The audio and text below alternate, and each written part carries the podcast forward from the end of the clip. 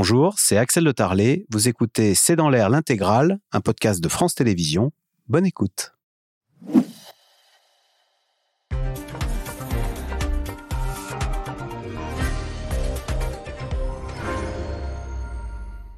Bonsoir à toutes et à tous. Une manifestation massive et sans débordement. On n'avait pas vu ça depuis des années. Les syndicats ont réussi à mobiliser largement jeudi et à s'attirer le soutien de deux Français sur trois contre cette réforme des retraites. Question, quels sont les ressorts de cette mobilisation? Pourquoi un tel rejet de cette réforme? Et maintenant, quelle suite à donner à ce mouvement? Les syndicats vont-ils réussir à transformer l'essai? Pourquoi avoir fixé la prochaine journée de mobilisation le 31 janvier, soit dans exactement 10 jours. Cet après-midi, Jean-Luc Mélenchon et une partie de la jeunesse étaient dans la rue pour protester contre la réforme. Y a-t-il le risque de voir le mouvement se radicaliser? Et jusqu'où les Français sont-ils prêts à soutenir la contestation? C'est le sujet de cette émission de ce C'est dans l'air intitulée ce soir Grève, c'est parti pour durer. Pour répondre à vos questions, nous avons le plaisir d'accueillir Jean Viard. Vous êtes sociologue, directeur de recherche euh, associé au CEVIPOF CNRS. Votre dernier livre, Un juste regard, se souvenir pour changer le monde, est publié aux éditions de l'Aube. Christophe Barbier, vous êtes éditorialiste politique, conseiller de la rédaction de l'hebdomadaire Franc-Tireur. Alix Bouillaguet, vous êtes éditorialiste politique à France Télévisions.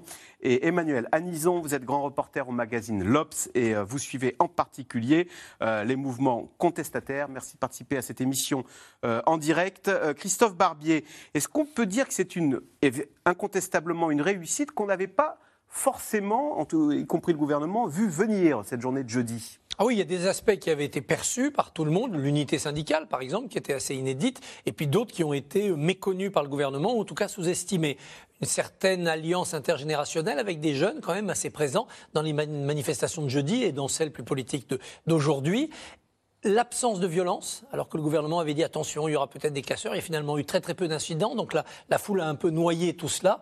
Et puis, le sentiment que derrière la contestation d'un point précis de la réforme, c'est-à-dire 64 ans, il y avait d'autres expressions, d'autres aspirations, euh, une réorganisation du rapport entre la vie et le travail, comme si le travail, ça n'était pas la vie, une déconnexion entre la nécessité de gagner sa vie et puis le fait de devoir supporter des heures, des trimestres à cotiser.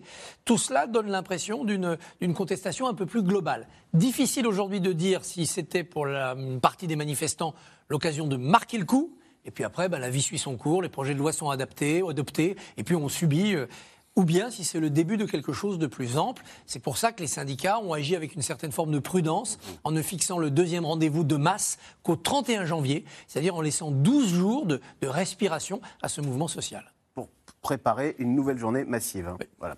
Euh, Emmanuel Anison, Gabriel Attal dit il y a eu une mobilisation importante et il a ajouté et une mobilisation euh, responsable. Et c'est vrai que vous, vous teniez à préciser que lors de ces manifestations, euh, au premier rang, on voyait les syndicalistes. Euh, et pourquoi est-ce est-ce que c'était un signal important?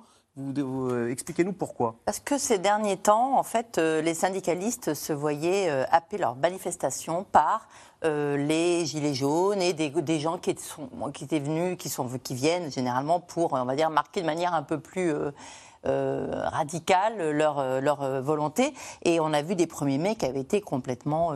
complètement Avec une CGT houspillée, traitée de collabo. Exactement, et des débordements systématiques. Et c'est vrai que ça faisait longtemps qu'on n'avait pas vu une manifestation aussi tenue. Alors il y a plusieurs explications. Il y a un changement sans doute de la politique de, des forces de l'ordre, hein, changement de préfet à Paris. Mais il y a aussi eu un mot d'ordre, parce qu'il y a quand même beaucoup de gilets jaunes avec gilets jaunes, enfin on ne sait plus très bien, vos citoyens en colère dans, dans cette manifestation.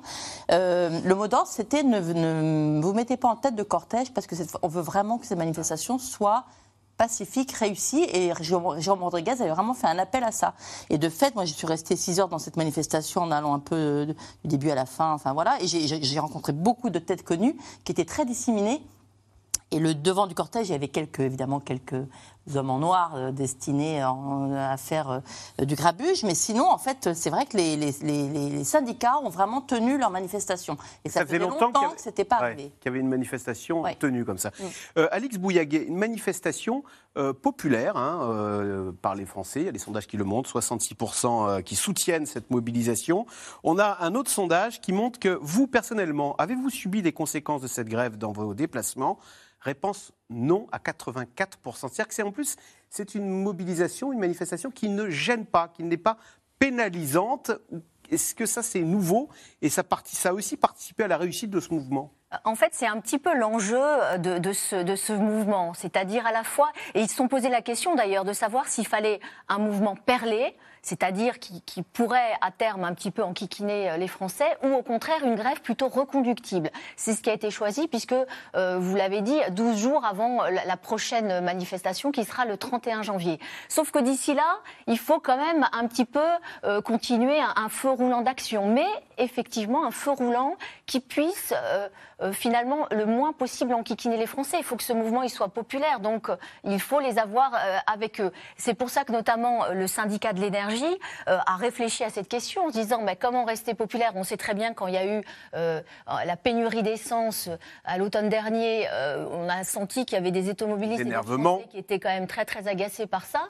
Et donc là, ils réfléchissent à d'autres formules. Alors certains disent qu'ils vont donner de l'énergie gratuite pour des citoyens qui seront en précarité, pour aussi certains secteurs de services publics comme les hôpitaux, comme la santé. Donc l'idée, c'est vraiment ça, c'est maintenir des actions jusqu'au 31 janvier. Ça peut être des concerts de casseroles, ça peut être des assemblées générales, ça peut être des rassemblements devant les préfectures. Mais pour l'instant, ce n'est pas un blocage franc et massif du pays. Est-ce que si les nouveaux outils, euh, le télétravail, font qu'on s'organise et qu'on est moins pénalisé qu'avant il y a moins, le, blocage, on peut le, comment dire, on peut s'en accommoder. On peut s'en accommoder, mais on peut s'en accommoder sur un court terme. On peut s'en accommoder sur une journée, effectivement, télétravailler. Pour d'autres, poser une RTT, pas prendre les transports. Euh, après, si euh, on, rentre dans un conflit dur, euh, ça, devient, ça, devient, autre chose. Jean Viard, sur le fond maintenant, 66% des Français qui soutiennent, enfin qui sont contre cette réforme. Qu'est-ce que ça dit? Pourquoi est-ce que ça nous est à ce point insupportable de partir à la retraite non pas à 62 mais de repousser le curseur à 64 ans? Je vais vous dire, ce qu'on appelle le mouvement ouvrier, en 1848, a posé un certain nombre de revendications. Les 40 heures, les conventions collectives, les congés payés, la santé, etc. Bon, dedans, il y avait la retraite à 60 ans. On a mis un siècle à la réaliser. Mais depuis, qu'est-ce qu'il y a comme nouvelle idée? Aucune. C'est-à-dire qu'en fait, on n'a pas de nouveau projet. La gauche, c'est d'ailleurs pour ça qu'elle s'étiole. Et le gouvernement, comme disait François Mitterrand, ce sont des gestionnaires, des comptables, qui savent gérer la nécessité mais ils savent pas gérer le désir, le projet. Et donc, du coup, on a quoi? Ben, On a le désir, et, j'allais dire, et la comptabilité qui s'affrontent. Le plaisir, le désir, c'est de manifester, c'est d'être dans l'histoire du mouvement ouvrier. C'est quoi le progrès? Après les 60 ans, la retraite, c'est 58 ans Avant, on est parti travail des enfants, travail des femmes, etc., pour diminuer le temps de travail. On voulait gagner la vie. Maintenant, on l'a gagné, puisque l'espérance de vie d'avant retraite, c'est autour de 20 ans, ça dépend des catégories sociales. C'est gigantesque, alors qu'en 45, c'était deux ans et demi quand on a donné la retraite. Mais après, il aurait fallu un autre projet. On n'en a pas. Alors si on avait donné un autre projet qui était de vivre longtemps tous, c'était ça la mesure logique. C'était la bataille pour la démocratisation de l'espérance de vie. Ça aurait pu être un nouveau projet, d'effort avec les problèmes sur la santé, les problèmes du travail dans les entreprises, etc. On l'a pas fait. Alors, du coup, on n'en a pas de projet. Alors, si on n'a pas de projet, vous avez même des gens qui vous disent qu'il faut revenir aux 60 ans. Très bien, mon garçon, mais on a gagné 9 ans d'espérance de vie. Qui paye 9 ans pour les hommes, 6 ans pour les femmes. Vous dire, c'est qu'il faut, il faut, il faut avoir un récit positif de cet allongement de la vie et non pas un récit gestionnaire en disant bah, il va falloir travailler plus. Mais bien sûr, parce que ça, c'est la première question. Si vous laissez, effectivement, je pense que l'espérance de vie doit devenir un projet de société. La France n'est pas performante en la médecine de prévention, donc ça, ça va avec le débat sur la, médecine, si vous voulez. Et en plus, il y a des métiers qui fatiguent plus le corps. Il serait très normal que tous les 10 ans, les gens changent de job. On dit, tu fais ça, t'es plâtrier, par exemple. C'est un métier qu'on peut pas faire toute sa vie. Au bout de 10 ans, il faut changer, parce que plâtrier, on tire sur le dos. Bon, prends un exemple précis. Donc ces gens-là doivent être reformés pour faire autre chose. Donc il faut accompagner les gens plutôt que de dire, ah ben il y a 10 ans d'espérance de vie en train d'ouvrir un cadre, ben tant pis, hein, mon petit, toi tu seras ouvrier, tu pourras dire. C'est insensé, les sociétés qui pensent comme ça. Donc, si vous voulez, je crois que ça, le fond du débat, c'est qu'il faut reconstruire un projet qui doit être forcément bâti sur l'espérance de vie et la qualité, pas seulement l'espérance de vie. Après, les Français ont un rapport au travail, on y reviendra complexe, parce qu'on est ceux qui considérons qu'on est les plus fatigués euh, tôt. Quand Alors on ça, on va s'interroger. statistiques européennes, on y viendra. Mais la deuxième chose, c'est que on est une société de liberté. Individuelle. Ouais. 63% des bébés naissent hors mariage. On va voter que si on a envie, etc. On- le télétravail, c'est quand même 25% des gens qui le plébiscitent, les 35 heures. Donc on est une société non plus fordiste, avec des règles organisées, hiérarchiques. C'était un grand modèle industriel qui était sorti dans la société, dans le couple et dans la politique. Nous, on est une société d'individus. Ce que veulent les gens, c'est la qualité de vie au travail. Ils veulent arriver en short s'ils sont en short, en basket. Si demain matin, ils veulent pas y aller parce qu'ils veulent aller au foot avec leurs gamins, ils veulent pouvoir le faire, etc. C'est pas qu'ils veulent travailler moins c'est qu'ils veulent avoir le pouvoir sur leur emploi du temps. Moi, pour moi, c'est ça. Et là, on nous remet en prison, on nous donne une date, mais on veut pas de date. On veut partir. Alors, bien sûr qu'il y a des règles. Et on peut dire aux gens, d'ailleurs, il y a 44% des Français qui sont prêts à partir plus tôt en étant moins payés. Parce qu'on hérite à 63 ans. Donc, il y a quand même 60% des gens qui héritent. Souvent, un petit appartement des parents. Donc, en fait, leur retraite, c'est le loyer de l'appartement, plus ça, parce que la génération d'avant héritait à 40 ans. Donc, on héritait en milieu de la vie active. Donc, en gros, souvent, on changeait de vie. On avait d'un coup un appart, ou on avait une petite boutique, etc. Nous, on hérite au moment de la retraite. Et dernière chose, immigration, natalité, retraite, héritage. C'est les quatre, c'est inséparable. En ce moment, ce qui s'effondre, c'est le désir des jeunes filles d'avoir des enfants. On est à 37% de jeunes filles. Ça sert à rien de discuter de la retraite si on ne produit pas de la force de travail. Il y a une réalité démographique. Euh, Christophe Barbier, c'est vrai que cet après-midi, Jean-Luc Mélenchon, lors de la manifestation, a reproché à Emmanuel Macron euh, de, de- de retirer, enfin, de, se- de ne pas nous permettre d'avoir le temps auto-choisi. Et c'est vrai ce que disait Jean Viard.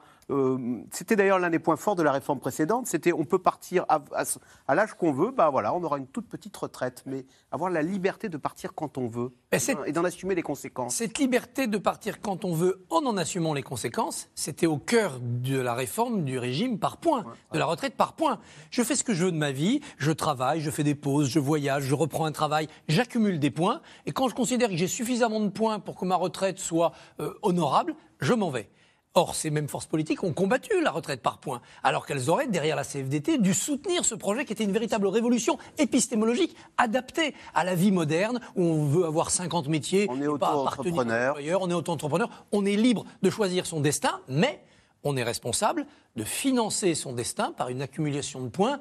La valeur du point restant variable selon les conditions économiques quand on part. hein, ça restait quand même un peu incertain. Ils ont refusé ce système-là. Et aujourd'hui, Jean-Luc Mélenchon entraîne dans un double fantasme qui est un fantasme très négatif. On l'a vu derrière vous sur le slogan qui était sur le camion cet après-midi. 60 ans ou la mort. Comme si on allait revenir euh, dans cette époque où quand on partait à la retraite, on avait deux ans d'espérance de vie, donc c'était direct usine-cimetière. C'est 45. plus ça la réalité. On n'est plus en 45, on est maintenant, quelles que soient les populations, avec un temps disponible entre la retraite et le décès. C'est là-dessus qu'il faut travailler. L'injustice, c'est pas de travailler jusqu'à 64 ans, c'est qu'en arrêtant à 64 ans, certains ont encore plus de 20 ans à vivre et d'autres 7-8 ans. Là, il faut travailler. Et donc cette réforme, le gouvernement aurait dû l'appeler non pas réforme des retraites, mais réforme de la pénibilité, pour éradiquer la pénibilité et faire en sorte que quand on arrive à la retraite, quel que soit l'âge déterminé par des critères financiers, chacun ait la même espérance de vie, qu'il ait été ouvrier, plâtrier, garçon de café ou euh, directeur financier dans une grande entreprise. Et ce gouvernement n'a pas eu l'imagination de présenter les choses comme ça. Alors après le succès de la mobilisation de jeudi, c'est donc la jeunesse qui défile dans les rues cet après-midi pour protester contre la réforme des retraites. Un rassemblement large- largement soutenu par la France insoumise de Jean-Luc Mélenchon. Du côté de l'exécutif, pour l'instant, on observe la situation tout en affichant une image de fermeté. Sujet de Anne Maquignon avec Mathieu Lignot et Mathias Garnier.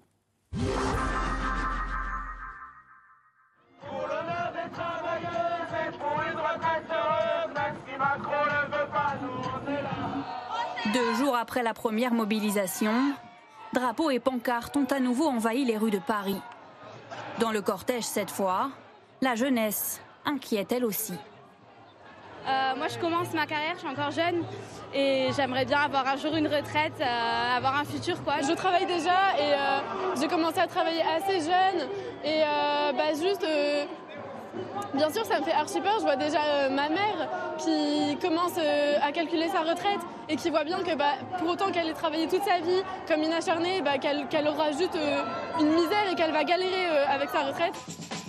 Une mobilisation pas à l'initiative des syndicats, mais avec le soutien officiel de la France insoumise. L'enjeu, c'est de maintenir la pression. L'enjeu, c'est que chaque matin, Emmanuel Macron, il voit l'ampleur de la contestation. Il voit que sa réforme, elle est complètement minoritaire euh, dans le pays. On est au service, en soutien aux organisations euh, syndicales.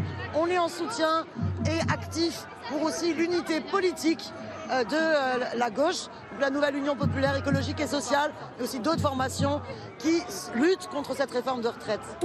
LFI sur une ligne de crête, la position laisse sceptiques les syndicats et les autres partis de la NUP. Ne contrarions pas le calendrier des organisations syndicales. Jouons collectif. Ne cherchons pas toujours à nous mettre en avant. Cette marche arrive comme un cheval dans la soupe avec ses gros sabots. L'intersyndicale a déjà annoncé une nouvelle mobilisation le 31 janvier, après le succès de jeudi, plus d'un million de personnes dans les rues. Les sondages non plus ne sont pas bons pour l'exécutif. Pour 6 Français sur 10, le gouvernement doit modifier ou abandonner la réforme. Les ministres tentent alors un peu de pédagogie. Nous faisons une réforme dont on a conscience qu'elle n'est pas populaire parce qu'elle réclame un effort à tout le monde de travailler un peu plus longtemps. Mais elle est faite pour préserver un système par répartition. Pour Emmanuel Macron, qu'importe la colère, jeudi dernier, loin de la contestation, le président rappelle sa légitimité à réformer. Je pense qu'il y a, comme vous le dites, dans une démocratie des, des, règles et un bon fonctionnement. Il faut que les choses soient dites au moment où les choix démocratiques sont faits. Et à l'élection présidentielle qui s'est tenue, somme toute, il n'y a que quelques mois, et aux élections législatives qui ne se sont tenues, y compris qu'il y a quelques mois, les choses ont été dites clairement. Nous le ferons avec euh, respect, esprit de dialogue, mais détermination et esprit de responsabilité. L'exécutif en terrain miné, fragilisé même au sein de son propre bloc. Édouard Philippe juge que la réforme n'est pas une priorité. François Bayrou réclame lui des améliorations. Et à l'Assemblée nationale, certains députés de la majorité plaident pour plus de mesures sociales. Si ça n'évolue pas, je ne voterai pas cette loi. Par contre, si je vote contre, je quitterai le groupe. Une fragilité sur laquelle compte s'appuyer l'opposition. Avant même le début de la bataille parlementaire, les premières hostilités sont déjà lancées entre anciens camarades de gauche. Je ne suis pas dans votre tête, ni dans votre peau, mais j'ai honte pour vous. Honte de ce que vous défendez aujourd'hui. Honte de voir que vous avez renié l'ensemble de vos projets. Je vous ai connu avec Henri Emmanueli, je vous ai connu avec Martine Aubry. Vous défendez la retraite à 60 ans avec 43 annuités.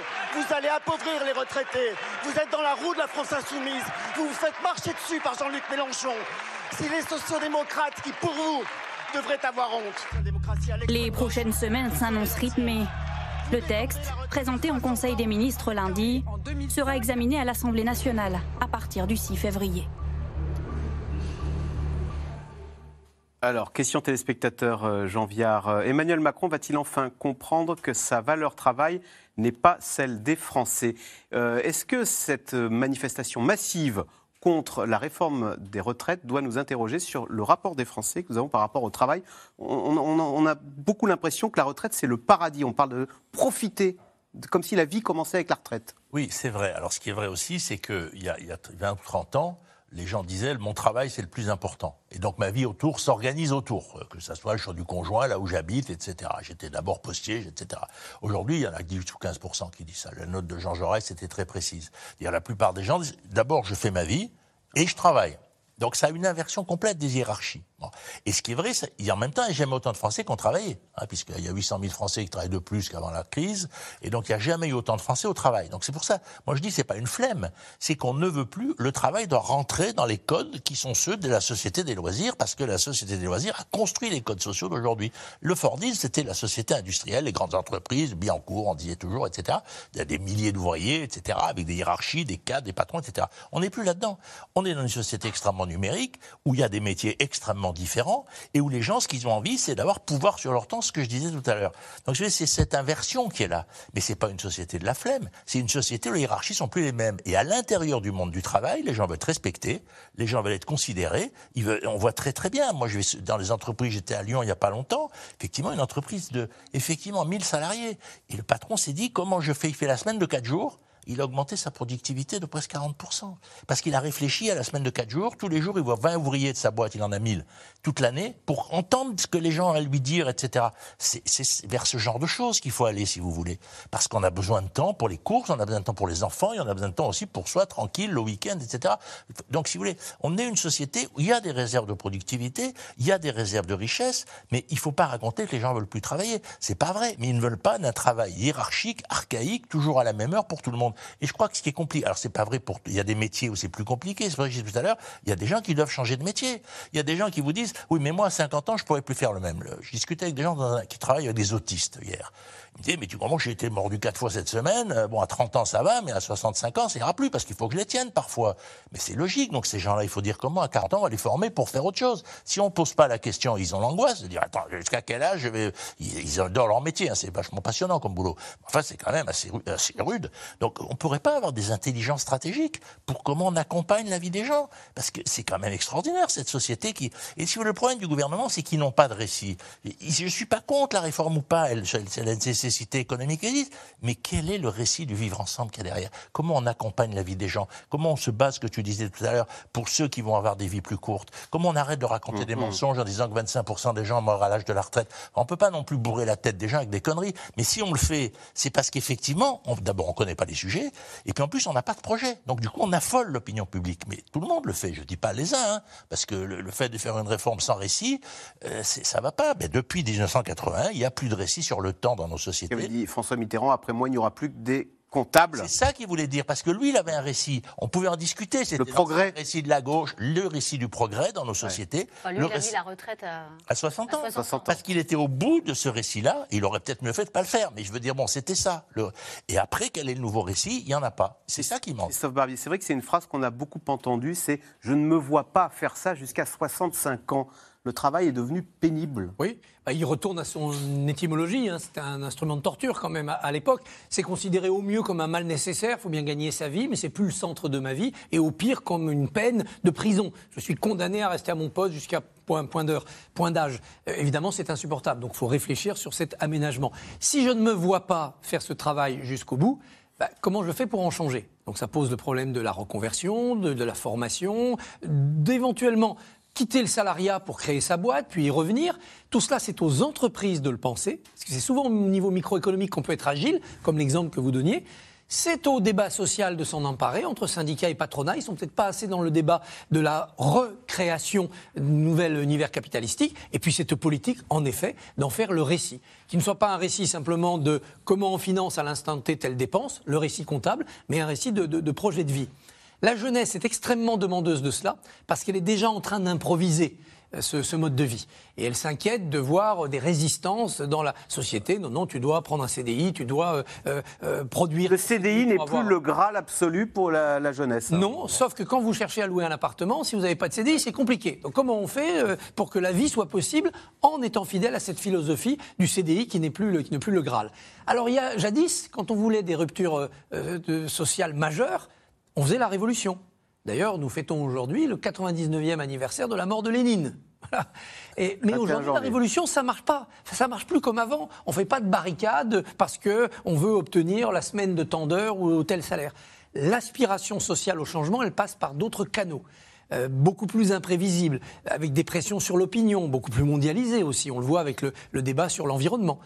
Comment le politique peut intégrer tout ça pour produire des, des, récits, des programmes et se faire élire? C'est pas simple. Alors justement, Emmanuel Lanison, ce rapport au travail qui a changé, y compris pour les jeunes générations, est-ce que du coup les jeunes pourraient euh, eh bien, euh, enfourcher la bataille contre cette réforme des retraites? Vous étiez cet après-midi, je crois, euh, à, Paris au, sein des manifestants. Est-ce qu'il y avait des jeunes?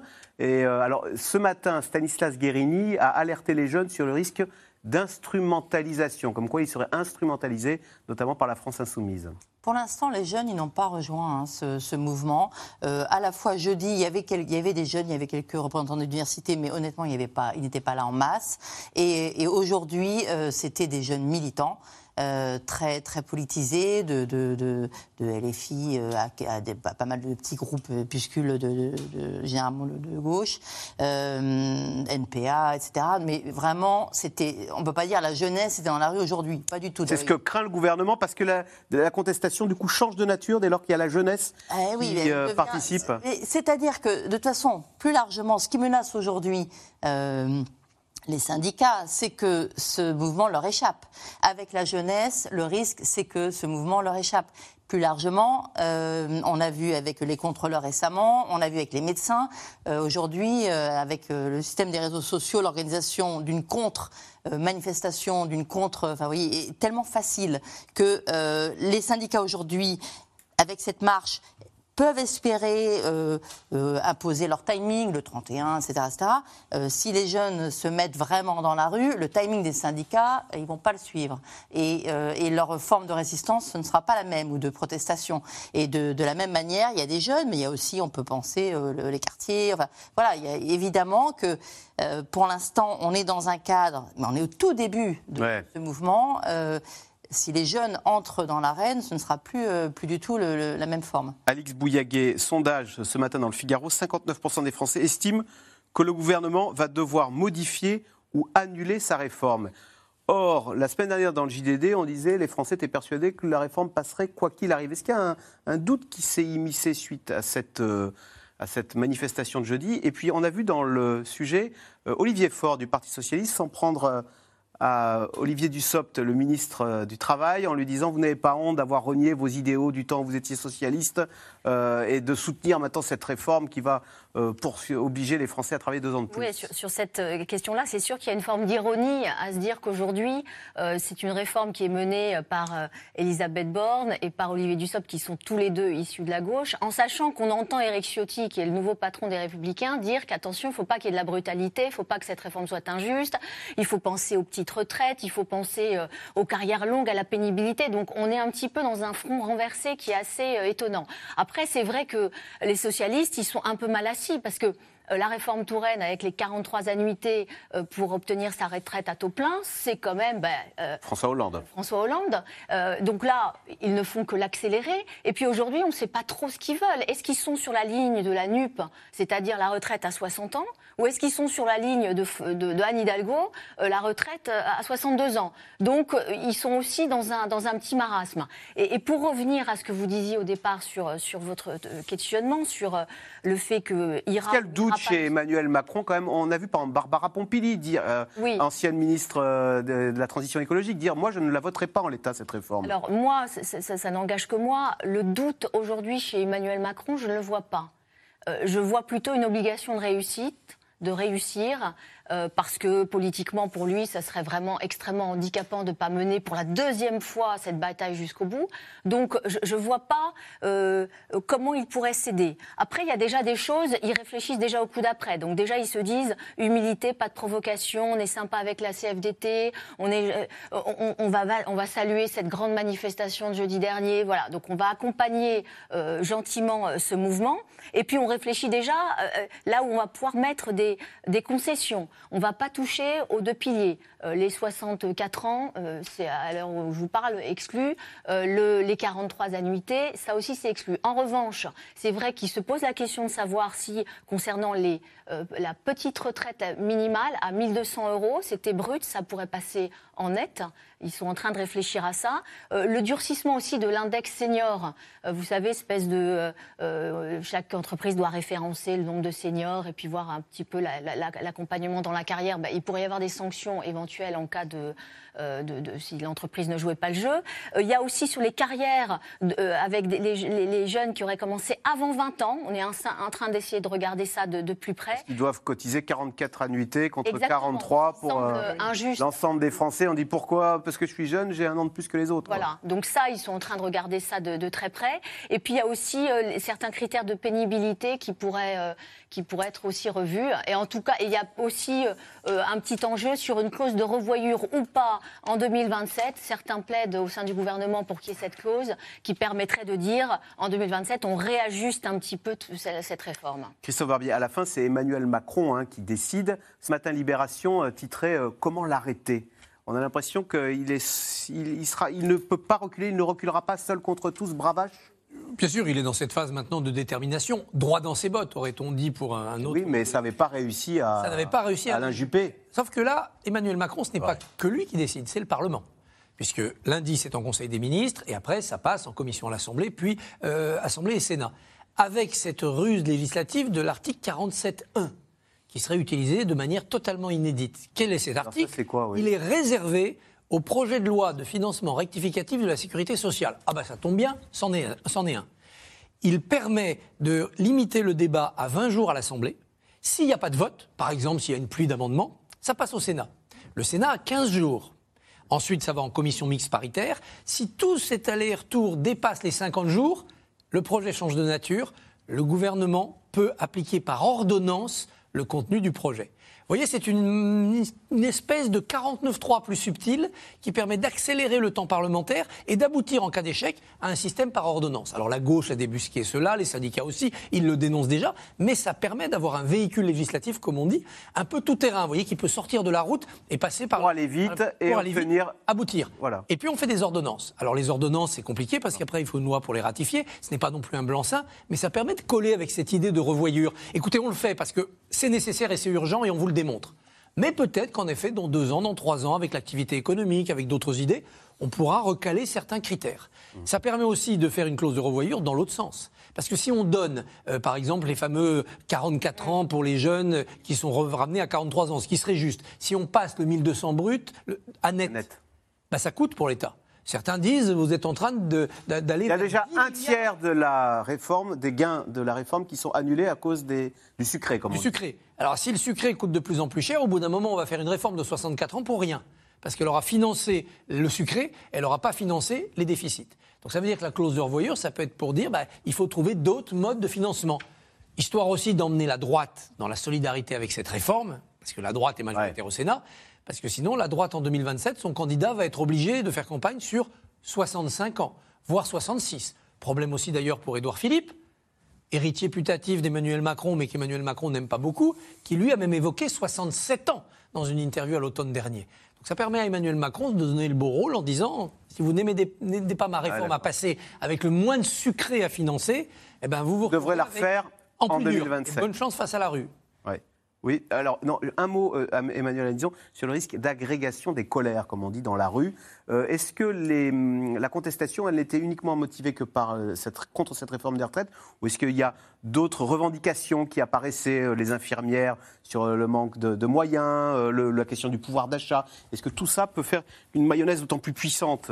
Ce qui était marquant dans la manifestation jeudi, c'est que très très vite, euh, le discours euh, sur la réforme passait à un discours beaucoup plus large de, mécont- sur le- de mécontentement, celui qu'on entend depuis, depuis quelques années, hein, depuis les Gilets jaunes notamment, mais sur euh, notamment l'injustice. C'est-à-dire, on nous demande de faire un effort encore avec cette, euh, cette retraite, alors qu'à d'autres, on ne demande rien. Et là, on entend euh, les milliardaires, les super profits, les, euh, enfin, tout, ce- discours sur le fait que la société est injuste, qu'elle permet à certains de s'en sortir très très bien et, et à d'autres de devoir encore et, et toujours faire des efforts. Et c'est vrai que c'était quand même assez systématique dans tous les, tous les gens qu'on a interviewés. Là, on était quand même plusieurs, on était trois ou quatre à l'Obs et on y a passé la journée.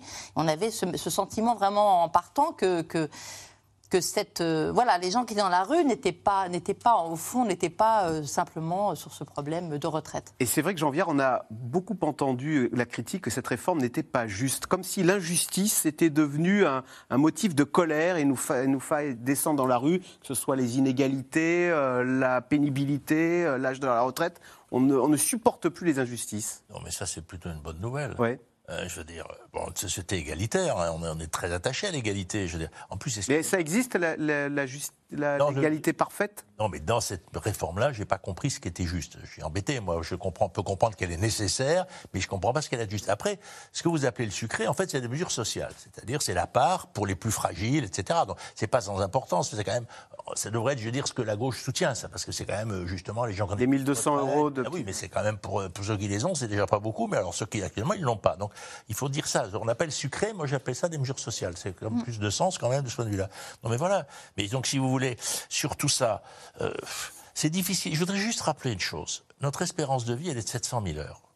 en ce moment en France en moyenne. 700, on- dans une vie, on, Dans une vie, on vit 700 700 000 heures. On n'a pas l'habitude de voir les choses comme ça là. Non, le, le temps de travail. 79 ans pour les hommes et euh, 85 c'est pour les filles. 85 pour les, les- les filles et, 81 et 79 19 pour les, pour les garçons. hommes. Et là-dessus, actuellement, on travaille 68 000 heures. On est en dessous de 10% de sa vie consacrée au travail. Et là, selon on discute. On ne passe que 10% de sa vie à travailler. Et c'est pour ça qu'il faut le répéter tous les jours. Et le- le- là, on discute de 3202 heures de travail. Mais le reste du temps, on 1600. dort aussi. euh, Non, non, mais, on non, non, mais attendez. Il y a les études, Non, non, mais de c'est- travail. mais justement, avant, à la libération, on travaillait 120 000 heures. C'est ça qu'il faut compter. Hein, sous Napoléon, 70% de sa vie. Donc la diminution, elle est considérable. Mais c'est vrai qu'on ne s'en rend pas bien compte parce qu'on fait des études, euh, parce qu'on a la retraite, parce qu'on a les week-ends, parce qu'on a les 35 heures, et que le temps de travail dans la semaine en France, il est entre 37 et 38 heures en moyenne. Hein, c'est pas 35 heures, etc. Mais c'était c'était 70 heures. Je vous rappelle que le dimanche n'est férié que depuis 1906. Donc à vous entendre, moins on travaille, plus on s'en plaint. Mais, mais c'est toute une question qu'il faut se poser, y compris pour une deuxième chose. On revendique sans arrêt d'avoir un budget européen et on voudrait travailler moins que les autres. À un moment, soit on veut un budget européen, soit on n'en veut pas. Mais on ne peut pas à un moment dire ah ben nous, eux, ils vont là travailler à 67 ans, mais nous, à un moment, est-ce qu'on veut la solidarité européenne? C'est pas honteux de dire qu'on le fait pour l'Europe. Oui, on le fait aussi pour Bruxelles et pour qu'on puisse avoir des engagements financiers en commun pour la bataille climatique et pour les batailles militaires. On a mis 400 milliards sur les dossiers militaires. Donc je veux dire, c'est pas scandaleux de vouloir la solidarité européenne. Oui, Oui, juste un mot sur, sur cette bataille euh, de, de- de la justice, entre guillemets. C'est vrai que euh, le gouvernement a euh, perdu cette bataille de, de- la communication. Euh, Dès le départ, Emmanuel Macron lui-même n'a pas donné de sens à cette réforme. Un coup, il nous disait que c'était parce qu'il fallait sauver un système qui était en déficit et donc il fallait absolument intervenir en urgence. Un coup, c'était pour nous dire, bah non, en fait, c'est pour récupérer une manne financière pour pouvoir l'aiguiller vers d'autres euh, dossiers. L'école, la écologique, la santé. Euh, donc déjà, euh, voilà, et- et- Elisabeth Borne, elle a tenté de resserrer le message sur il faut sauver effectivement le système de, retraite, mais c'est vrai que c'est pas quelque chose qui parle aux gens, c'est pas quelque chose qui fait rêver. Il n'y a pas eu de sens aujourd'hui, et c'est vrai que euh, cette bataille, elle est perdue. Alors, depuis le début de ce mouvement social, ce sont les salariés du pétrole, du gaz ou de l'électricité qui promettent d'être à la pointe de la contestation. Le gouvernement redoute d'ailleurs un possible blocage des raffineries et déjà, certains élus ont pu constater des coupures de courant dans leur permanence électorale. Sujet d'Alexandre Malesson et Stéphane Lopez. Sur la communication, vous allez avoir du pain sur la planche. Pas de répit au siège de la CGT. Ici, on ne s'attendait pas à un tel succès pour la manifestation du 19 janvier. Désormais, c'est l'espoir qui domine. Ah oui, c'est carton plein, euh, c'est historique.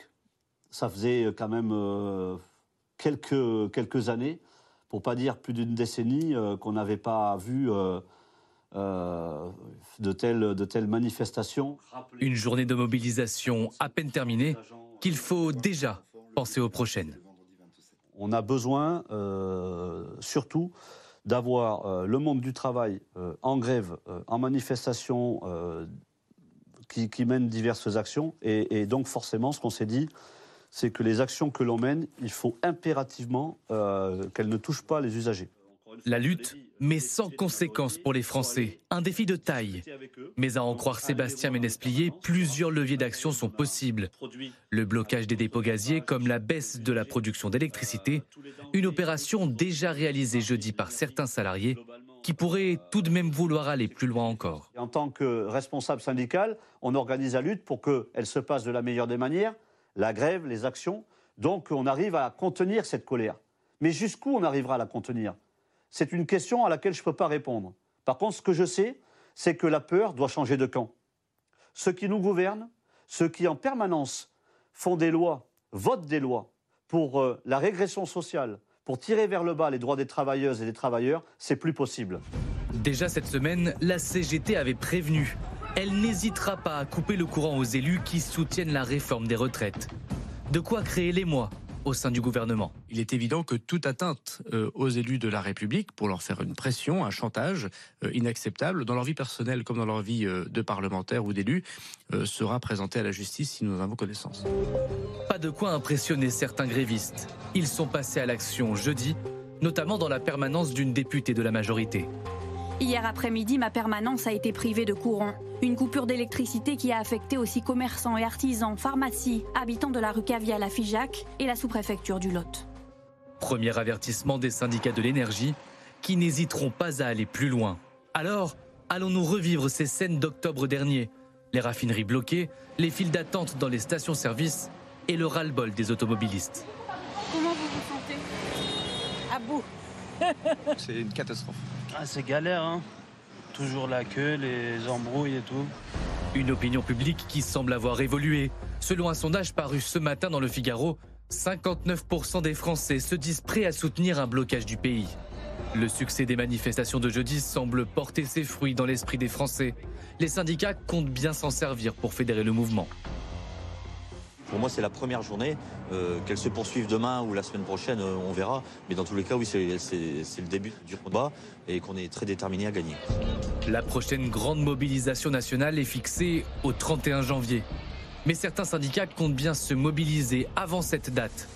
La CGT a déjà appelé à la grève dans les raffineries et les industries électriques et gazières les 26 et 27 janvier prochains.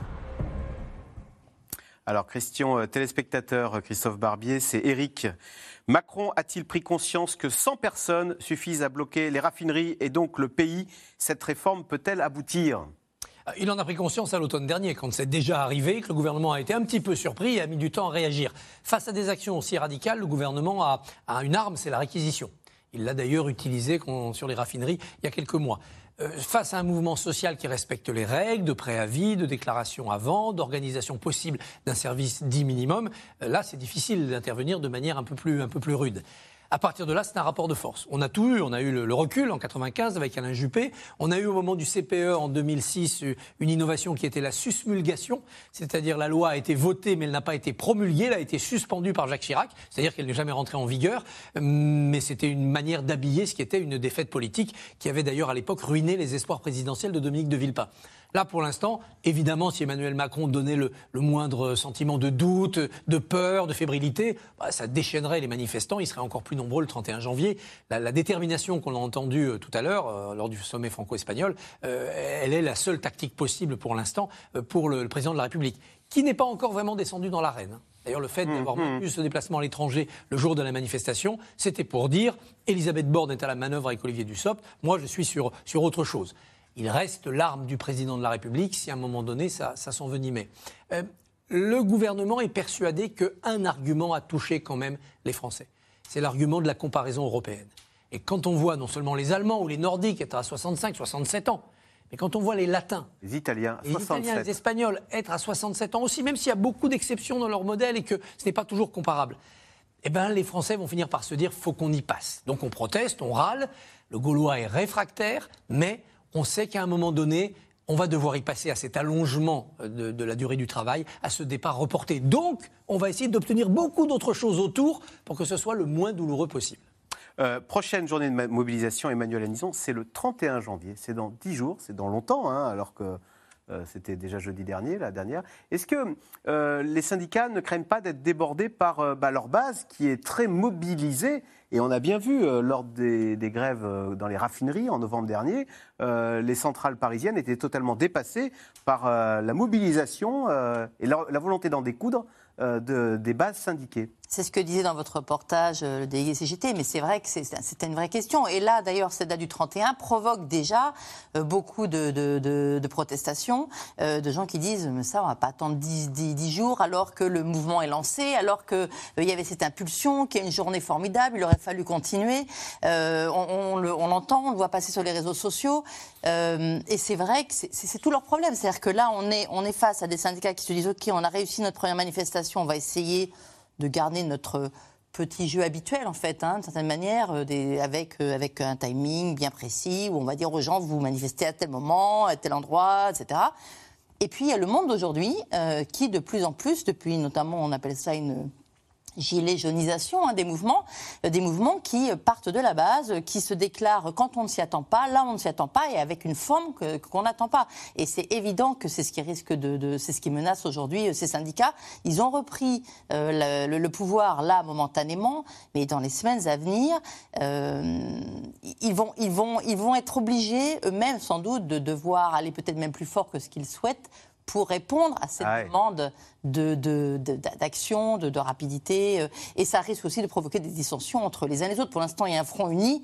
Clairement, tous les syndicats Les sont pas centrales, ligne. les, les leaders syndicaux à Paris sont jugés parfois un peu trop pépères dans leur euh, approche de la grève, Mais- par la, la base Les syndicats sont moins représentatifs qu'avant, il y a quand même moins de syndiqués, et il leur a été reproché, il leur est beaucoup reproché d'avoir joué un jeu en fait très pépère. Ces manifestations telles qu'on l'a vu jeudi, elles sont surnommées euh, notamment par les Gilets jaunes, les manifestations saucisses merguez. On fait un petit tour dans la rue, on va négocier, on revient, on fait, et puis finalement euh, on s'arrange avec, euh, avec euh, l'État. Voilà. C'est- C'est c'est un peu la caricature, mais c'est ce qu'on leur a rapproché aux syndicats, et c'est pour ça qu'il s'est développé des coordinations de plus en plus. Et puis euh, aujourd'hui, avec, avec les réseaux sociaux, on parle de 95, mais il n'y a pas ce- ce- ce- ces réseaux sociaux. On n'est plus du tout dans le même système aujourd'hui de mobilisation. Donc on peut se mobiliser par les réseaux sociaux hors syndicats. Avec les, les- les- les télégrammes, les, les messageries euh, cryptées, enfin, c'est tellement Cinq personnes aujourd'hui peuvent déclencher un mouvement national. C'est- vraiment euh, quelque chose de. Donc, ces forces sont absolument partout. Et évidemment que les syndicats aujourd'hui ne peuvent plus être les seuls interlocuteurs et les seuls meneurs, en fait, de ce mouvement.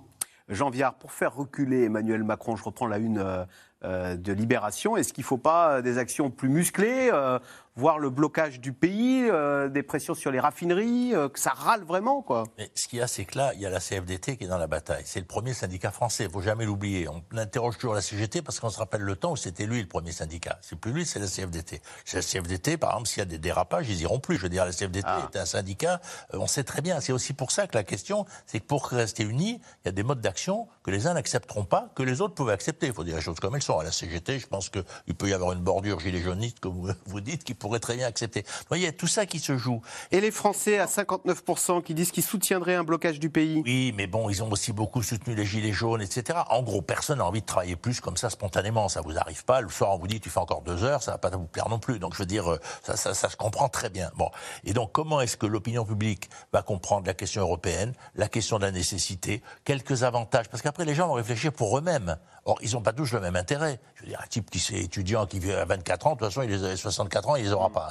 Donc, il y, a, plein de gens que ça concerne pas. En fait, s'ils prend, euh, ils regardent leur propre situation, on peut avoir des avantages pour les gens qui ont commencé tôt. On peut modifier les règles sur la pénibilité, ce qui serait sans doute la moindre des choses d'ailleurs, parce que c'est un enjeu majeur. Vous voyez, après un moment, on peut donner des satisfactions à des groupes. Mais, mais la question, c'est comment réagirait l'opinion si le mouvement devait se radicaliser avec de blocages de raffineries, euh, et, euh, de, de- dire. pas de train, pas de RER, etc. Derrière, il y a les régimes spéciaux, faut quand même pas être naïf, quoi. Il y a les 64 ans et tout ce qui va avec, et puis à la fin des régimes spéciaux, qui est toujours un lieu de conflit majeur, parce que c'est des groupes très organisés qui perdent des régimes. Alors c'est la clause du grand-père, c'est pour la génération suivante. Mais en fait, c'est la culture de l'entreprise qu'on attaque en fait. Hein. C'est pas, pas individuel. Bon, c'est toute cette culture de la différenciation. Mais les Français, ils sont majoritairement pour la fin des régimes spéciaux, à plus de 53 d'après des études récentes. Donc, il faut faire. C'est pour ça que. Désir de justice aussi, dont on parlait tout à l'heure. bien sûr, parce que pourquoi est-ce qu'il y en a qui partent avant? Il y en a, on peut comprendre parce que c'est dur, mais euh, je veux dire, un chauffeur qui travaille, qui conduit un camion privé ou un camion public, il n'a pas, il a pas le même âge de retraite, c'est le même métier. Donc je veux dire, à un moment, c'est le métier qui compte, c'est la souffrance réelle de l'individu, euh, c'est le statut historique qu'il a construit. Vous voyez, il y a tout ça qui vient. Donc tout ça, est-ce que ça va monter ou pas? Est-ce qu'à l'inverse, au fond, les gens, ils en ont marre du macronisme et qu'au fond, ça va pousser de plus en plus en se disant, bon, après tout, euh, Macron, sur ce que là, on va l'attraper? Euh, Je ne sais pas répondre à cette question. N'oubliez pas l'inflation. Et Ah oui. pas que c'est l'hiver. C'est ce dont, on a, ce dont on a parlé tout à l'heure. Est-ce que de façon très cynique, le gouvernement n'a pas intérêt même à ce qu'il y ait des dérapages et à ce qu'il y ait une radicalité pour que le mouvement devienne impopulaire et que du coup, bah, il s'essouffle en puissance? Euh, oui, si on est un peu cynique, c'est vrai que ça, peut être un élément. euh, effectivement, s'il y avait euh, des, Français qui commencent à contester la nature même du mouvement, ça pourrait effectivement euh, les aider. Mais il me semble qu'en ce moment, ils jouent plutôt une, une- sorte de, de course contre la montre, c'est-à-dire d'un côté ce fameux article 47.1 qui permet d'accélérer et d'aller vite, de régler l'affaire en 50 jours, et puis de l'autre, ces manifestations qui ont déjà un petit peu pris du retard. C'est-à-dire que si on se réfère à 2019, euh, les manifestations, elles ont commencé avant même la présentation devant le Conseil des ministres. Là, euh, c'est après. Et effectivement, entre grève perlée ou reconductible, euh, donc c'est une véritable course la montre. Et puis il y a un dernier élément qu'il ne faut pas non plus euh, oublier. Euh, c'est qu'on a trois personnalités euh, qui sont en train de passer la main. Emmanuel Macron, qui ne sera pas candidat à sa réélection, euh, puisqu'il ne le peut pas en 2027. Laurent Berger et Philippe Martinez, qui eux aussi passeront bientôt la main. Donc, ça fige aussi un peu les positions, c'est-à-dire que cette, ça les oblige, chacun dans, dans- dans- dans son. Tous se battent pour leur héritage. eh bien oui, parce que Emmanuel Macron, si- Vais-je partir sur un s'il échec? ne signe pas sa réforme, eh ben, c'est quand même une de ses prémices principales de 2017 et 2022. Et puis les deux autres aussi. Donc euh, c'est à celui qui, qui cédera le premier. Alors, euh, partons maintenant. Donc, plus d'un million de Français dans la rue euh, jeudi dernier, mais je vous propose d'aller en Grande-Bretagne, qui vit des mouvements euh, sociaux bien plus intenses, et ce depuis six mois. Là-bas, ce sont les infirmiers, les postiers, les conducteurs de bus, les conducteurs de train. Tous ces salariés, principalement dans les services publics, débrayent régulièrement, minés par une inflation à plus de 10%. Ces salariés britanniques réclament notamment des augmentations de salaire. Sujet en Grande-Bretagne de Juliette Vallon et Nicolas Baudry-Dasson.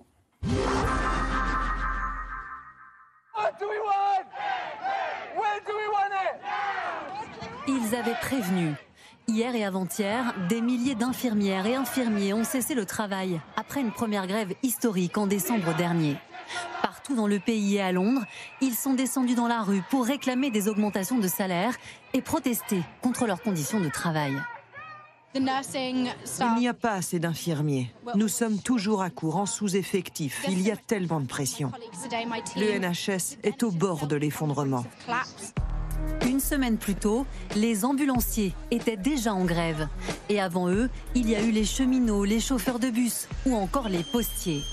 Des mouvements sociaux qui ont démarré dès le mois d'août, alors que le pays faisait face à une inflation record de 10%. Parmi les premiers à se mobiliser, ces salariés du plus gros port de fret de l'Angleterre. Je sais que la direction n'augmentera jamais nos salaires à la hauteur de l'inflation, mais un petit coup de pouce, ça nous aiderait un peu. Nous avons voté une grève de 8 jours. 8 jours où on ne sera pas payé. Ça représente beaucoup d'argent. À la fin du mois, ça va avoir de lourdes conséquences. Je dois payer mon loyer, mes factures d'électricité. Une colère qui pourrait encore se renforcer avec un projet de loi présenté la semaine dernière par le gouvernement pour instaurer un service minimum dans les secteurs publics paralysés. Bien que nous croyions absolument au droit de grève, nous avons le devoir de protéger la vie et les moyens de subsistance du peuple britannique. Les Britanniques ont besoin de savoir qu'en cas de crise cardiaque, d'accident vasculaire cérébral ou de blessure grave, une ambulance arrivera et que s'ils ont besoin de soins hospitaliers, ils y auront accès. Aussitôt rebaptisé loi anti-grève par les syndicats, le projet suscite aussi la fureur de l'opposition travailliste. Je ne me souviens pas d'une mesure qui soit à la fois aussi irrationnelle et aussi insultante. Non seulement il s'agit d'une attaque vindicative contre les libertés fondamentales des travailleurs britanniques, mais cette législation est aussi vide de détails qu'incomplète. Face au plus gros mouvement de protestation sociale depuis 30 ans au Royaume-Uni, un gouvernement inflexible. L'économie du pays s'est contractée de 0,3% fin novembre. Pour le Premier ministre Rishi Sunak, impossible d'augmenter massivement les salaires dans les services publics. Mais dans une interview donnée à la BBC le 8 janvier, le ton se radoucit. Vous savez, j'ai passé la journée à discuter avec les représentants du NHS. C'est l'opportunité pour moi de remercier tous ces salariés pour le travail incroyable qu'ils font. Je suis sorti de ces réunions aujourd'hui avec beaucoup plus de confiance et d'optimisme pour attaquer ce problème. Je veux qu'ils sachent qu'ils sont une priorité pour moi. Un gouvernement britannique de plus en plus sous pression face à l'effondrement du système hospitalier. Selon plusieurs organisations de médecins, entre 300 et 500 patients meurent chaque semaine, faute d'une prise en charge suffisante dans les services d'urgence. La journée du 6 février pourrait être celle de la plus grande grève de l'histoire du NHS. Euh, Christophe Barbier, question de Jacques en Moselle. Je travaille dans une grande entreprise internationale et tous mes collègues se demandent si les Français veulent travailler. On vient de voir un reportage sur la Grande-Bretagne. En Grande-Bretagne, départ à la retraite, c'est 66 ans et ça va passer à 67 ans en 2027. Oui, l'exception française n'est plus tenable intellectuellement. On voit bien que dans ces pays, euh, la brutalité ne règne pas partout et euh, ce ne sont pas des fantômes qui sont devant les établis, des morts, comme le laisse à croire le sondage qu'on a vu tout à l'heure, le, slogan qu'on a vu tout à l'heure. Donc on peut fonctionner autrement. C'est ce qui fait que fondamentalement, cette réforme a des chances d'aboutir parce qu'elle correspond à un mouvement qui nous, qui nous dépasse. Néanmoins, chaque pays, chaque nation a une relation au travail qui est différente au travail et aux relations dans le travail. Le débat social n'est pas le même en Allemagne qu'en France, on le sait bien. Donc il faut à tout prix qu'en France, si on veut travailler plus, ça soit agréable pour les gens, en tout cas pas infernal. Que fait-on dans notre pays pour que les gens se disent oui, bon, 64 ans, oh, je m'éclate dans mon travail, pourquoi pas? Je suis d'accord. Voilà. Ah oui. C'est vrai dans des tas de professions. Il y a beaucoup d'artistes qui ont envie de travailler le plus longtemps possible. Il y a des professions qui donnent envie de continuer le plus loin possible. En France, c'est rare. Pourquoi? Après, il y a la brutalité de décisions, comme on l'a vu au Royaume-Uni, qui appartiennent à d'autres traditions, des traditions plus politiques. On, oublie, mais la grève de 84-85 des mines au Royaume-Uni, un an de grève avec un gouvernement Thatcher qui avait fait faire des réserves de charbon pour tenir dans la durée et qui finit par briser le mouvement de grève. Les mineurs n'ont rien obtenu. Un an de grève, vous imaginez la perte financière. Donc cette brutalité-là des rapports sociaux, c'est pas non plus celle qu'on a connue en, France. Jean Viard, est-ce que c'est pas un choix de société finalement en France? Bah, C'est le pays des 35 heures, le pays de la retraite à, à 62 ans. Et euh, Travailler moins pour vivre mieux. Il y a cette idée voilà, de remettre le travail à sa place. L'autre jour, il y avait Sandrine Rousseau, peut-être qu'elle va un peu loin, mais elle disait plus on travaille, plus on émet du carbone. Donc en plus, ce serait mauvais pour la planète de trop travailler à écouter Sandrine Rousseau. Ben, si on écoute Sandrine Rousseau, on est mal barré. Mais enfin, bon, c'est un autre sujet. Juste un petit point les Anglais, les hommes anglais vivent plus longtemps que les hommes français. Donc je veux dire, il faut faire attention, pas beaucoup, hein, puisqu'ils ont deux mois de plus, je crois, d'espérance de vie. Et c'est pas le climat. Non, et c'est pas le climat. Non, je dis ça parce que vous voyez, on dit tout le temps, attendez, non, ils travaillent plus longtemps, dans des conditions souvent très difficiles, parce que l'Angleterre, il y a encore une chambre des lords, je vous rappelle, et puis des conditions ouvrières très dures. Enfin, c'est la France avant la Révolution française, quand même, faut pas l'oublier. Donc il y a des conflits sociaux très très violents. Mais ils ont une espérance de vie légèrement supérieure. Il faut le rappeler tout le temps pour un peu calmer les angoisses. Après, on, est, on a construit notre modernité sur la valorisation du temps libéré. Bon, ça a été les combats de la gauche pendant un siècle et demi. C'est un combat magnifique. Bon, mais même, regardez, tout le monde croit que les congés payés en 36, on était à l'avant-garde. Alors chaque fois, je rappelle, un, que les, Hitler l'avait déjà donné, Staline l'avait déjà donné, et que c'était pas au programme du Front Populaire. Alors on me regarde, ah t'es sûr? Je dis, bah oui, évidemment, je suis sûr. C'était pas au programme du Front Populaire Pas du tout, c'est les radicaux qui l'ont mis, et ça, effectivement, notamment Jean Zé, enfin tous ces gens merveilleux qui étaient ces personnalités radicales. Au nom du temps libre, d'ailleurs. Au nom du temps libre, parce que partaient gens en vacances, et ils se sont dit, mais c'est tellement génial qu'on va le démocratiser. Excusez-moi, à l'époque, les communistes n'ont pas voulu qu'on le mette dans le programme, parce que si l'ouvrier vit trop bien en société capitaliste, il oublie de faire la révolution. Bon, c'est une idée qui s'est perdue, on ne va pas le leur reprocher aujourd'hui. Mais il faut voir comme ça. On n'a pas forcément été à l'avant-garde, mais le mythe, c'est nous qui l'avons construit. C'est ça qui joue, si vous voulez. Le mythe du, du, temps libéré. Voilà, alors que la Belgique, c'est aussi en 36, l'Australie, c'est aussi en 36. Enfin, on peut prendre des tas d'autres. Pourquoi? Parce que dans l'entre-deux-guerres, on a associé le temps de travail et le temps libre à cause de la guerre. Parce qu'avant-guerre, il y avait des gens qui travaillaient jamais, des gens qui travaillaient quasiment tout le temps. Et puis, on a tous fait la guerre, enfin pas nous, mais la génération d'avant, on a appris les permissions, et on a appris l'alternance des temps. Et donc, dans l'entre-deux-guerres, dans toutes nos grandes démocraties, on a organisé l'alternance des temps. Ça a pris plus ou moins de temps. D'ailleurs, en France, les congés payés avaient déjà été votés par le cartel des gauches en 1925. Mais il n'y a jamais eu de décret d'application. Il n'y avait pas de demande sociale. La demande sociale, c'était les 40 heures et les conventions collectives. Et d'ailleurs, en 1936, il y a eu tellement de peur des milieux populaires devant les congés payés qu'on a dû organiser des grandes manifestations. Pourquoi, par exemple, pourquoi, pourquoi les Parce que les seuls moments où les gens restaient à la maison, c'est quand ils étaient chômeurs ou malades. Ah. Il n'y avait pas une autre catégorie de je reste à la maison. Je reste à la maison, je suis chômeur ou je suis malade. Donc on a fait, par exemple, en Alsace, la, il y a une grande manifestation qui est montée jusqu'à la Schtourte. Devant, il y avait le responsable du syndicat et l'évêque. Et derrière, il y avait des milliers de marcheurs. Donc, il faut comprendre comment on construit le temps comme une catégorie. Ça se construit au fil de l'histoire. Et nous, on a construit notre société en valorisant ce temps libre, avec derrière le tourisme social, etc., etc. Et c'est une valeur positive. Donc c'est pour ça qu'il faut un nouveau projet qui continue cette histoire, mais pas de revenir à hier, puisqu'on a gagné 9 ans d'espérance de vie depuis 80. Qui les paye? On peut téléphoner à Mélenchon, il a peut-être une solution, mais j'en ai pas vu. Donc comment on fait? Pour ça je dis, peut-être que l'espérance de vie démocratiquement égale effectivement pour tous, c'est un vrai projet. Le Danemark et la Finlande ont supprimé l'âge de départ, mais ils ont fait des analyses tous les deux ans, ils calculent l'espérance de vie gagnée, et deux tiers sont consacrés au travail, un tiers au non-travail. Nous, on pourrait très bien dire on fait 50-50. Depuis 81, on a gagné 9 ans d'espérance de vie pour les hommes, 6 ans pour les filles. En gros, c'est à peu près ça la retraite à 64 ans. Et on considère qu'on partage la progression de l'espérance de vie. Mais ça pourrait être un modèle social, je veux dire. Parce que si la vie s'allonge, tout le monde peut comprendre que ça change les ben Voilà une contre-réforme et une proposition. Juste un point, il faut dire quand même, le but c'est aussi d'augmenter la main-d'œuvre. Il ne faut pas oublier dans cette affaire depuis la guerre, on a augmenté la main-d'œuvre. Les femmes sont passées de 50 à 80 de salariat, il y a l'immigration. Les gens qui sont contre l'immigration, ce sont quand même eux qui sont aussi responsables du fait qu'on ne va pas pouvoir payer les retraites. À un moment, on ne peut pas vouloir le beurre et l'argent du beurre. le choix de l'Allemagne. Hein. Ben, c'est pour ça qu'en France, le Rassemblement national, là-dessus, a des lourdes responsabilités. Si on freine l'immigration et si la natalité ne se développe pas, de toute façon, on ne pourra pas payer les retraites. Allez, tout de suite, on revient à vos questions. Alix Bouillaguet, le mouvement de contestation des jeunes font-ils peur à notre gouvernement? Cet après-midi, c'est vrai qu'on voyait des jeunes quand même dans les manifestations. Euh, il n'y en avait pas beaucoup, mais il y en avait. Hein. Ça fait peur à tous les gouvernements parce que les jeunes, c'est euh, le dérapage, c'est Malik Oussekine, c'est euh, tout peut arriver avec des jeunes. Et, c'est souvent des éléments qui échappent justement au contrôle des syndicats. Des syndicats. Donc oui, attention danger. Hein. D'ailleurs, une partie des manifestants interrogés cet après-midi disaient c'est une manif, mais ce qu'on cherche, c'est les blocages de fac, de lycée. C'est ça aussi qui terrorise le gouvernement, c'est qu'on passe à une phase blocage. Euh, Brigitte, en Savoie, explosion des coûts de l'énergie, crise sociale majeure, blocage politique. Combien de temps ce gouvernement peut-il tenir?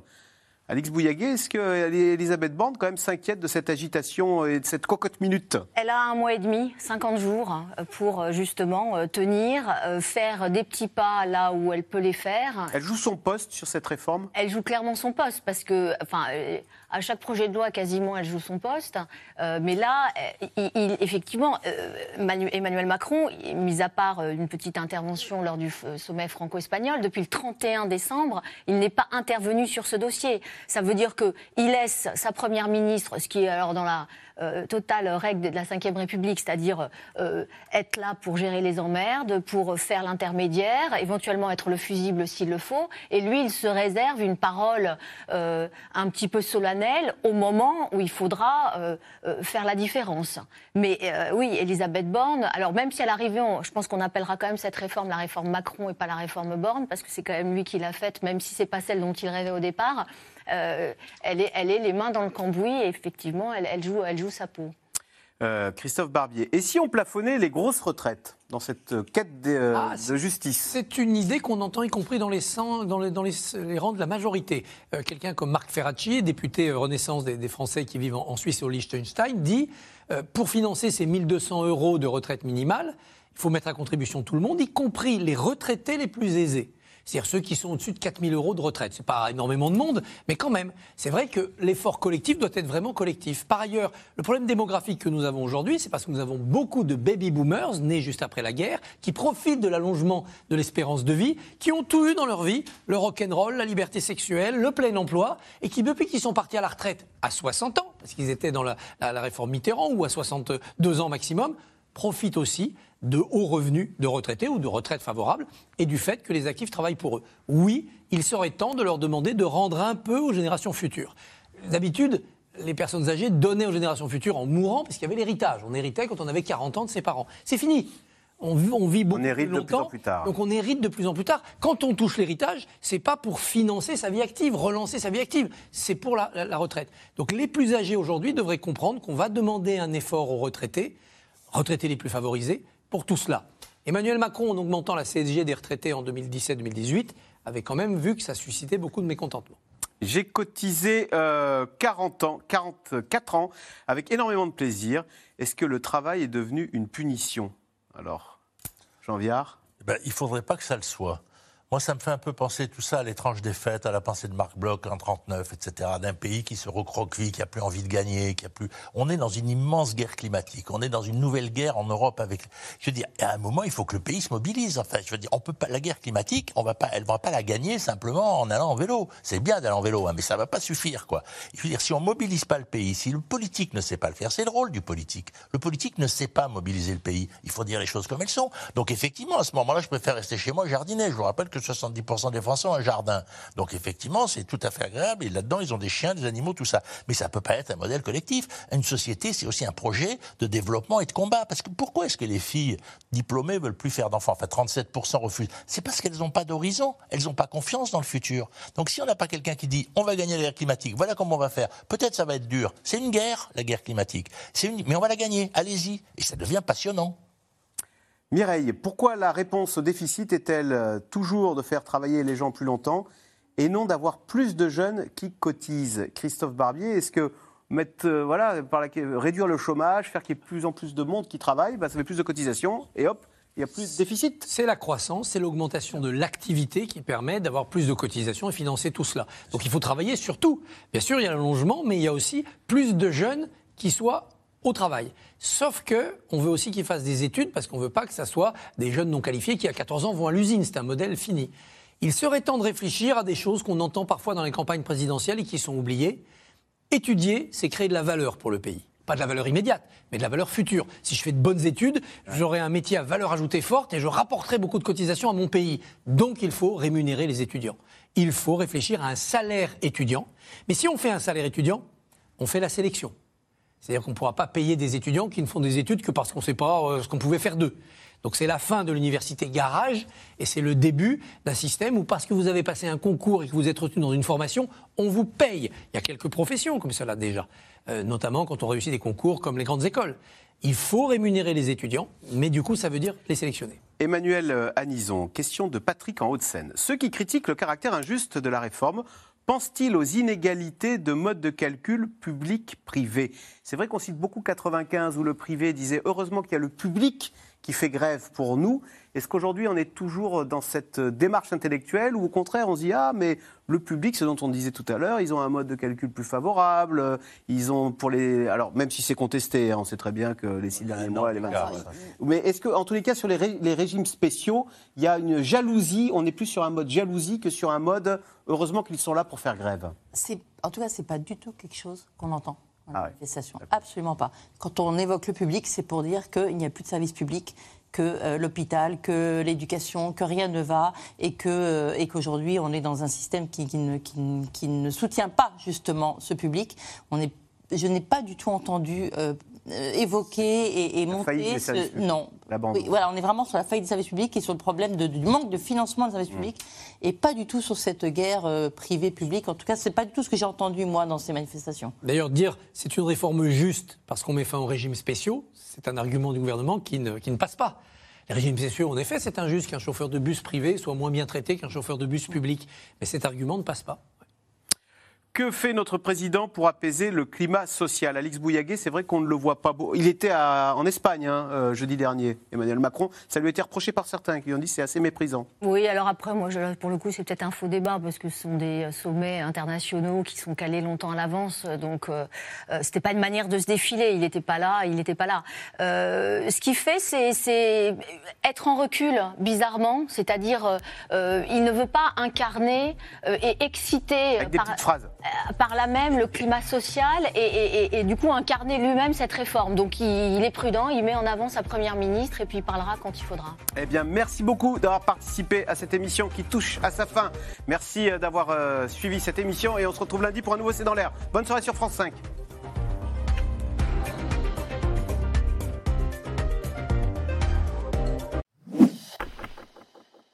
Vous venez d'écouter C'est dans l'air, c'est un podcast France Télévisions. N'hésitez pas à vous abonner. C'est dans l'air est disponible gratuitement sur toutes les plateformes audio, en vidéo disponible sur francetv.fr. À très bientôt.